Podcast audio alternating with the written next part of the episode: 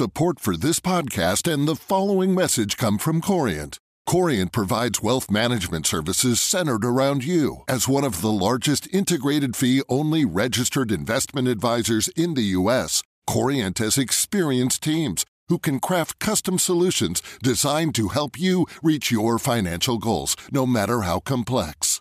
Real wealth requires real solutions. Connect with a wealth advisor today at Corient.com. That's Corient.com.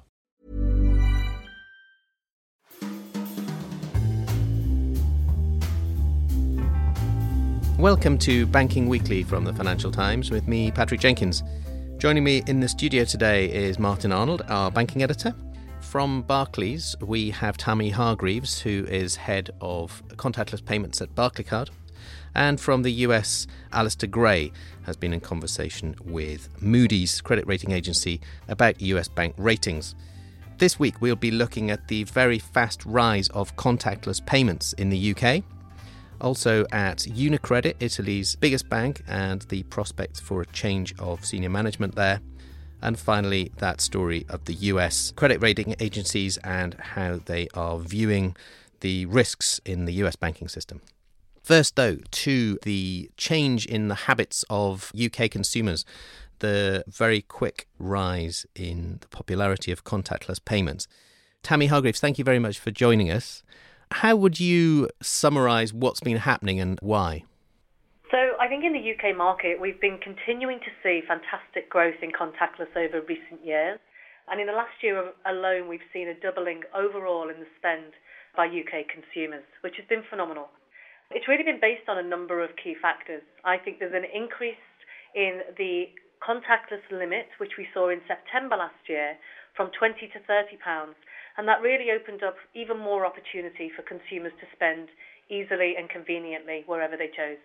And so we've really seen a real growth in that space. Secondly, there's been just more places to spend. So as more and more retailers and merchants adopt and roll out contactless, it increases the opportunity for where customers choose to spend contactlessly. I think in addition to that, I think there's just been a growing awareness for consumers around the ease and convenience that contactless payments offers them, whether that's on a contactless payment card, um, a wearable device, or more recently, mobile payments. Both the rollout of our Android contactless mobile in January saw a significant growth in the over 65s so of 10% of our base, already adopting in just a short time, and also the rollout of Apple Pay more recently. One question I wanted to ask you was how the UK compares in this regard with other countries around the world. I sense that it's towards the vanguard.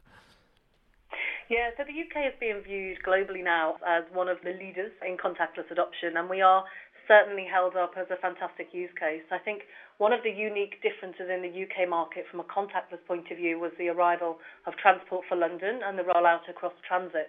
And that is really being seen as a key catalyst for adoption in the UK and certainly gets showcased around the world. You know, I often speak in a number of events where there's a lot of interest globally around just how much British consumers have really adopted and taken contactless to their hearts. Using contactless cards instead of Oyster cards on tubes and buses and so on. Absolutely. The growth has been phenomenal in terms of the adoption of Transport for London contactless journeys. We've seen now over 300 million journeys made contactlessly since the rollout in September 2014. To what extent is this just replacing other forms of payment, though, either debit cards, credit cards, or even cash? I mean, it, I think there was some evidence saying that cash withdrawals from ATMs had been increasing as well. I think we've long believed that one of the great benefits of contactless is cash displacement. So we are continuing to see lots of smaller transactions and smaller amounts that would traditionally have been cash transactions now happening as contactless transactions and small micro transactions. That's been a, growing shift over recent years um, and one that we really welcome because, again, we think there's lots of value in that cash displacement, both to the consumer but also to the retailers in terms of handling cash. I guess you could say it's a more safe payment method than using cash, both for retailers and, as you say, for customers. Are there any downside risks to this rapid growth? Is there any suggestion that people might be overspending? I know personally, if I've got a limited amount of cash, I tend to spend less than if I'm using my card.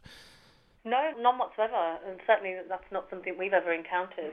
What we find is actually, you know, it is safer than cash, uh, and that's again been a very strong message for us to share with our consumers over recent years And we've continued to reinforce that message with repeated press coverage over years to increase confidence around safety and security. And the banks offer a no quibble guarantee. Let me just bring Martin in quickly on that point.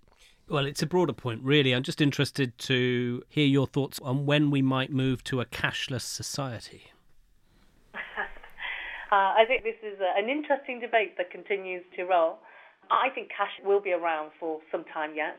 I think we will continue to see cash diminish, however, but I think it will be around for some time yet. So we can't pin you down to a date yet, much as I guess we can't pin ourselves down to uh, how long the FT newspaper will be around, hopefully for a very long time. And a final point from Martin? Well, just to ask whether contactless cards aren't just an interim stage before you get to the full smartphone capability like the Apple Pay, like Android Pay. Eventually, in five years' time, won't everybody be paying for pretty much everything through their mobile devices? I think that capability is already here today for those customers who have the smartphones that are, enable high value. And many of our retailers are already accepting high value payments via mobile. So I think that's a fantastic arrival and evolution. I do think we'll see continued growth and shift towards new ways to pay, you know, whether that's mobile or other devices. I think increasingly we'll see interesting innovations in wearables as well, where the Internet of Things could play a part and really start to bring new and exciting alternatives that customers can personalize and make very, very, you know, simple for how they choose to live their lives. But I do believe that there needs to remain a choice for consumers, and some customers will prefer to use the more traditional methods for some time. Very good. Tammy Hargreaves, thank you very much for joining us. Let's move on to our second topic for the day. Martin, you've been looking at Unicredit, the Italian bank, which has been through the mill rather over the past few months and, and uh, arguably the past few years. There are growing suggestions that the chief executive may be replaced nothing really suggestive about it, Patrick. It's happening. The board of Unicredit, Italy's biggest bank by assets and the only Italian bank to be categorized by regulators as globally systemically important, is meeting on Tuesday afternoon, Tuesday evening to confirm the appointment of headhunters to find a replacement for Federico Ghizzoni, the chief executive of Unicredit, which is one of the worst performing bank stocks in Europe. It's its shares are down 40% this year against a 20 25% fall in the index. And the trigger for this decision has been the pretty catastrophic move by Unicredit to be the sole underwriter on a, share issue by one of its smaller rivals, Banca Vicenza, which they found that they were going to be stuck with all those shares because there was no demand from investors. So that was a one and a half billion euro rights issue that they found themselves on the hook for. And that would have meant that Unicredit basically took over Vicenza and added all of their assets to its balance sheet. And because Vicenza's in a pretty dire state, which is why it's having to do this rights issue, that would have dragged Unicredit below its minimum capital requirements. So the board decided that this decision, which uh, Federico Ghizzoni had played a role in, was putting the bank in danger, essentially and for that reason they've decided to change it. Now, I am hearing that Ghizzoni may not leave Unicredit entirely. There is a faction on the board that would like him to step up to chairman. Now, putting my Anglo Saxon FT hat on, I would be disapproving of this, and I think there'd be a lot of investors who would be pretty heavily disapproving of such a move, but it's definitely been mooted.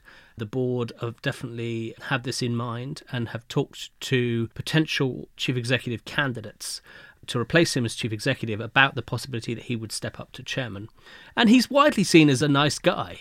It's just that he hasn't taken the tough decisions. I mean, this is the bank with one of the lowest capital ratios in the sector. It's got one of the highest non performing loan books um, in terms of bad loans, about 80 billion euros. Uh, very high NPL ratio for a large global bank and it's got a pretty incoherent strategy. It's got operations in Germany, in Central Eastern Europe, in Austria. It hasn't really restructured it domestically in Italy. There's a lot of work to be done. The board is divided. There are factions on the board between the foundations. There's Abu Dhabi Sovereign Wealth Fund that has a representative on the board and has a stake in it. Libya, the Libyan government, has a stake, and that's pretty much a vacant seat on the board because Libya doesn't really have a government. So it's a really tricky situation, but I think that they are replacing the chief executive, which could be the first step towards turning things around. Very good. Well, we'll watch that very closely, particularly the potential governance concerns around a potential move to chairman. Let's move on to the third and final topic for today. A look at the US banks as seen through the prism of the credit rating agencies. Alistair Gray has been looking at this topic. It's been a few weeks now since the big US investment banks posted quarterly earnings, but Wall Street's still reeling from them. Profits and sales were under pressure across the sector. Earnings at Goldman Sachs and Morgan Stanley plunged by more than half. Joining me now to discuss the wider implications of this is Peter Nerby from the credit ratings agency Moody's. Peter, thanks for joining us.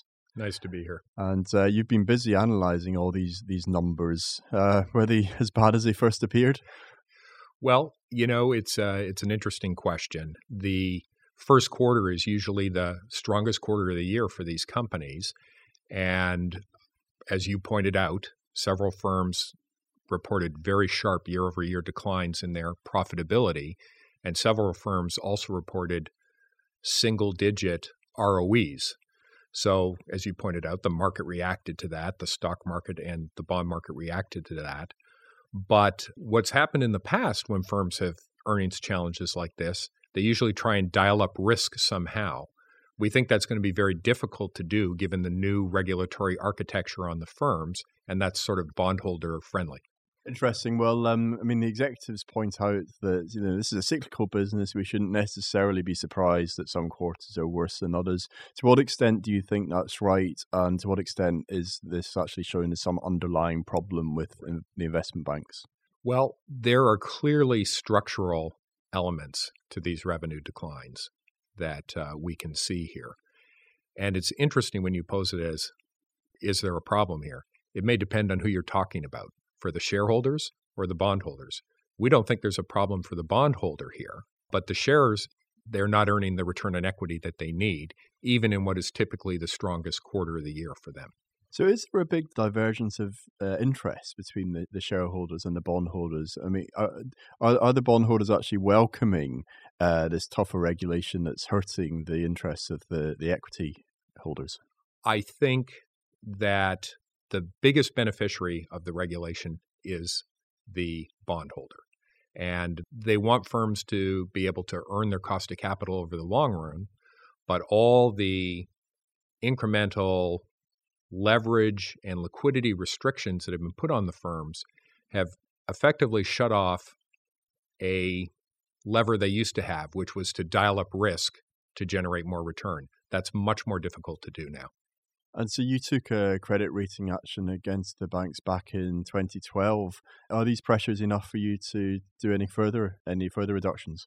No, we have we have stable outlooks on all the firms now. We think that we reflected much of these pressures in the ratings or much of these the effect of this regulation in the ratings back then. So we have stable outlooks on the ratings today. Is there a point at which, though, the, the regulation becomes um, a negative even for the, the bondholders? Sure, sure. Because at some companies, we rate companies as going concerns, and they have capital and liquidity. That's good, but they also need to generate capital. So we want them to earn a sustainable return over time. And if if the managers who work for the shareholders, if they are not achieving their targets, they're going to they have to do something they have to restructure. And we talk a little bit about in the report, and you can see that that's happening. They're starting to shrink again. And so there has been a lot of cost cutting and plans for further expense reduction. Is there a danger that that will start to um, un- undermine the businesses, do you think? That's, I think, what the managers were referring to in your first question, which is it's very challenging to figure out sometimes what's a structural decline and what's a cyclical decline. And you risk, when you think about maybe the announcement that Morgan Stanley made is one of the most visible, right? They said we're going to take fixed income RWA down by a third, and we're getting rid of something like 25% of their staff. You're taking the risk that that market does rebound, but that risk is really uh, a shareholder risk in terms of foregone earnings. For the bondholder, that's not a big deal. And how confident are you that things will improve? It's very hard to say when they will improve, but we think that there is a long term demand from issuers and investors for liquidity provision, which is what this business model is all about. whether you're underwriting bonds or whether you're trading bonds. You're providing liquidity to investors. And when volatility rises, demand for risk transfer rises, and volumes can recover. So we believe that there's, you know, a viable business model for global investment banks, but there may be a few too many of them right now. So for now, bondholders are, are, are relatively sanguine. Are they? Uh, how how yeah. if the the pressure continues uh, for more more into the second half of the year, perhaps uh, into next year, then right. Uh, when does it start to become a real worry for um, debt holders? What we would probably focus on then would be we would focus very closely on the capital and liquidity positions of the firm. So if the earnings are declining, if you're maintaining your capital and you're maintaining your liquidity, broadly speaking, you're protecting the bondholder. So that's what we're we're we're going to be paying attention to and how fast firms can re-engineer. It's getting harder to do it. So the task is getting more difficult, but right now we we're pretty ambivalent for the bondholder. Well, and it's been it's been difficult in Europe as well. I mean, aren't there just too many investment banks? That's a great question. I don't know the exact answer to that question. I would simply say that there doesn't seem to be uh, an ability for everybody to consistently earn their cost of capital, which may suggest that money will be taken that shareholders will will will vote with their feet ultimately. And Goldman Sachs now offering savings accounts. Is that the answer? Well, you know, it's interesting. I would say that the we we talked a little bit about one lever you can pull, which is compensation. Another lever you can pull is diversification, and that's that's a longer term lever to pull. But if you look at the results of the five U.S. firms, everybody was down, but the most diversified firms were down the least. So Morgan and Goldman is Morgan Stanley and Goldman is more the pure plays were down more than the three U.S. universal banks, BAC, Citi, and JP chinks of light amid the gloom. Well, uh, Peter Nerby, thanks very much for coming in. Thank you for having me.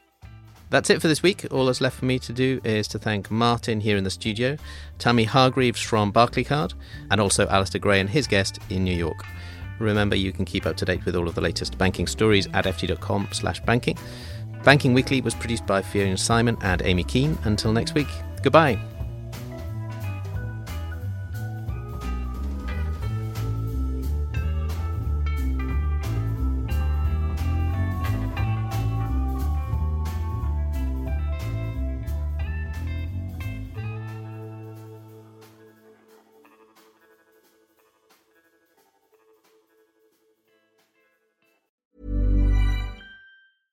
Support for this podcast and the following message come from Corient.